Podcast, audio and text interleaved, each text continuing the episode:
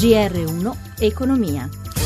Buonasera Danna Trebbi, chiusura di settimana con le borse in rosso con la sola eccezione di Londra, ci racconta tutto da Milano in diretta Michela Coricelli. Sì, chiusure negative per la maggior parte delle piazze europee, Londra riesce a mettere a segno un più 0,40%, ma è l'unica, il Fuzimib a Milano meno 0,38%, ha pesentito oggi il Fuzimib dai titoli bancari ma anche da alcuni energetici, Francoforte cede lo 0,15%, Parigi piatta meno 0,01%. Le piazze europee hanno comunque ridotto le perdite della mattinata grazie al dato del PIL americano che ha registrato una crescita superiore alle attese più 1-2%. Nonostante ciò Wall Street poco mossa, Dow Jones e Nasdaq quasi piatti in vista del ponte del Memorial Day. Lunedì le borse americane resteranno chiuse. Lo spread, il differenziale fra Bund tedesco e BTP italiano si è riallargato a 176 punti base il cambio è influenzato dai dati sulla crescita dell'economia americana infatti l'euro frena, si indebolisce e si scambia a 1,1171 dollaro. Linea allo studio. Grazie Coricelli, ben ritrovato professor Stefano Manzocchi, docente di economia internazionale all'Università Luis Guido Carli di Roma. Buonasera professore. Buonasera. Professore, cala la fiducia di consumatori e imprese. La prima curiosità, eh, il dato è dell'Istat, è perché gli italiani non credono nella ripresina? Ma guardi, questi dati sulla fiducia sono dati abbastanza ondivaghi, nel senso che misurano quello che in inglese si chiama sentiment, cioè sensazioni, percezioni. Quello che abbiamo riscontrato è che eh, in questi mesi la fiducia è cresciuta abbastanza in maniera uniforme e ora sono le famiglie soprattutto a averne un po' di meno e la mia sensazione è che siano pro- probabilmente i dati sul mercato del lavoro che ha un po' rallentato quest'anno quelli che preoccupano un po' di più, quindi probabilmente il fatto che la ripresa che si è consolidata ma non è ancora capace di ridurre fortemente la disoccupazione stanno condizionando un po' le prospettive delle famiglie. Proviamo a cambiare argomento, passiamo al G7 in corso a Taormina ed è in corso la discussione sul libero commercio. Secondo alcune fonti ci sarebbe un accordo tra il presidente americano Trump e la premier britannica May sul libero commercio, libero commercio che però pare non essere proprio eh, terreno di grande accordo a livello dei sette grandi della terra. Trump ieri ha accusato la Germania è cattiva.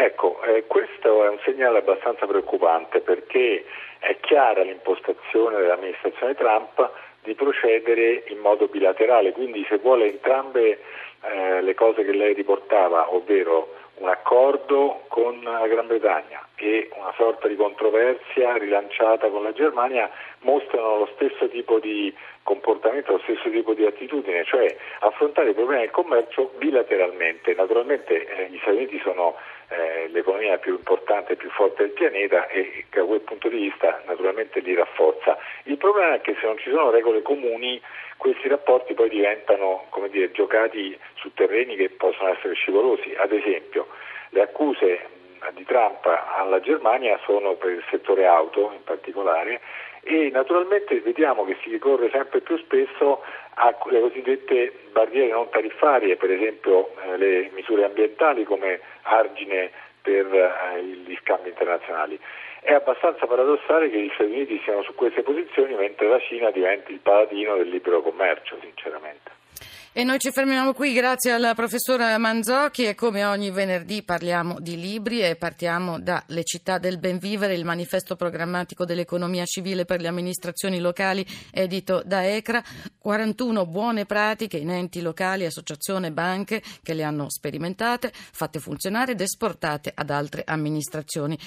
Pratiche raccolte e raccontate dall'economista Leonardo Becchetti, lo ascoltiamo al microfono di Amalia Carosi c'è il regolamento per eh, l'amministrazione dei beni comuni da parte dei cittadini, che è un regolamento ormai in 100 città, iniziato a Bologna, che spiega perché parti importanti del verde urbano oggi sono di migliore qualità. Poi c'è la questione di come gestire i rifiuti, quindi le città modello come Treviso, che hanno aumentato tantissimo la differenziata, hanno ridotto il rifiuto indifferenziato e con la tariffa puntuale fanno pagare meno ai cittadini e, e tengono comunque la città più pulita. Dove si concentrano queste best practice sia geograficamente che nei settori? Sono diffuse geograficamente perché abbiamo detto soprattutto nel centro-nord le pratiche di buona amministrazione nel settore dei rifiuti, però c'è tutta una politica degli acceleratori sociali che è soprattutto nel sud e poi si parla molto anche delle banche etiche, delle banche cooperative, dei sistemi di tariffe che premiano chi compra prodotti etici o prodotti ambientalmente sostenibili a costo zero per lo Stato. Anche questo è abbastanza diffuso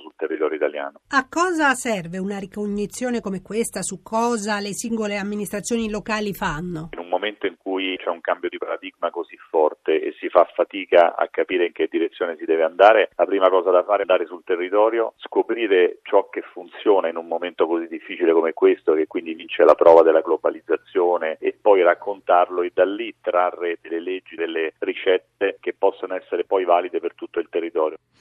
GR1 Economia per oggi si ferma qui. Assistenza Cristina Pini, Ezio Bordoni in console, Danna Trebi, buon proseguimento d'ascolto.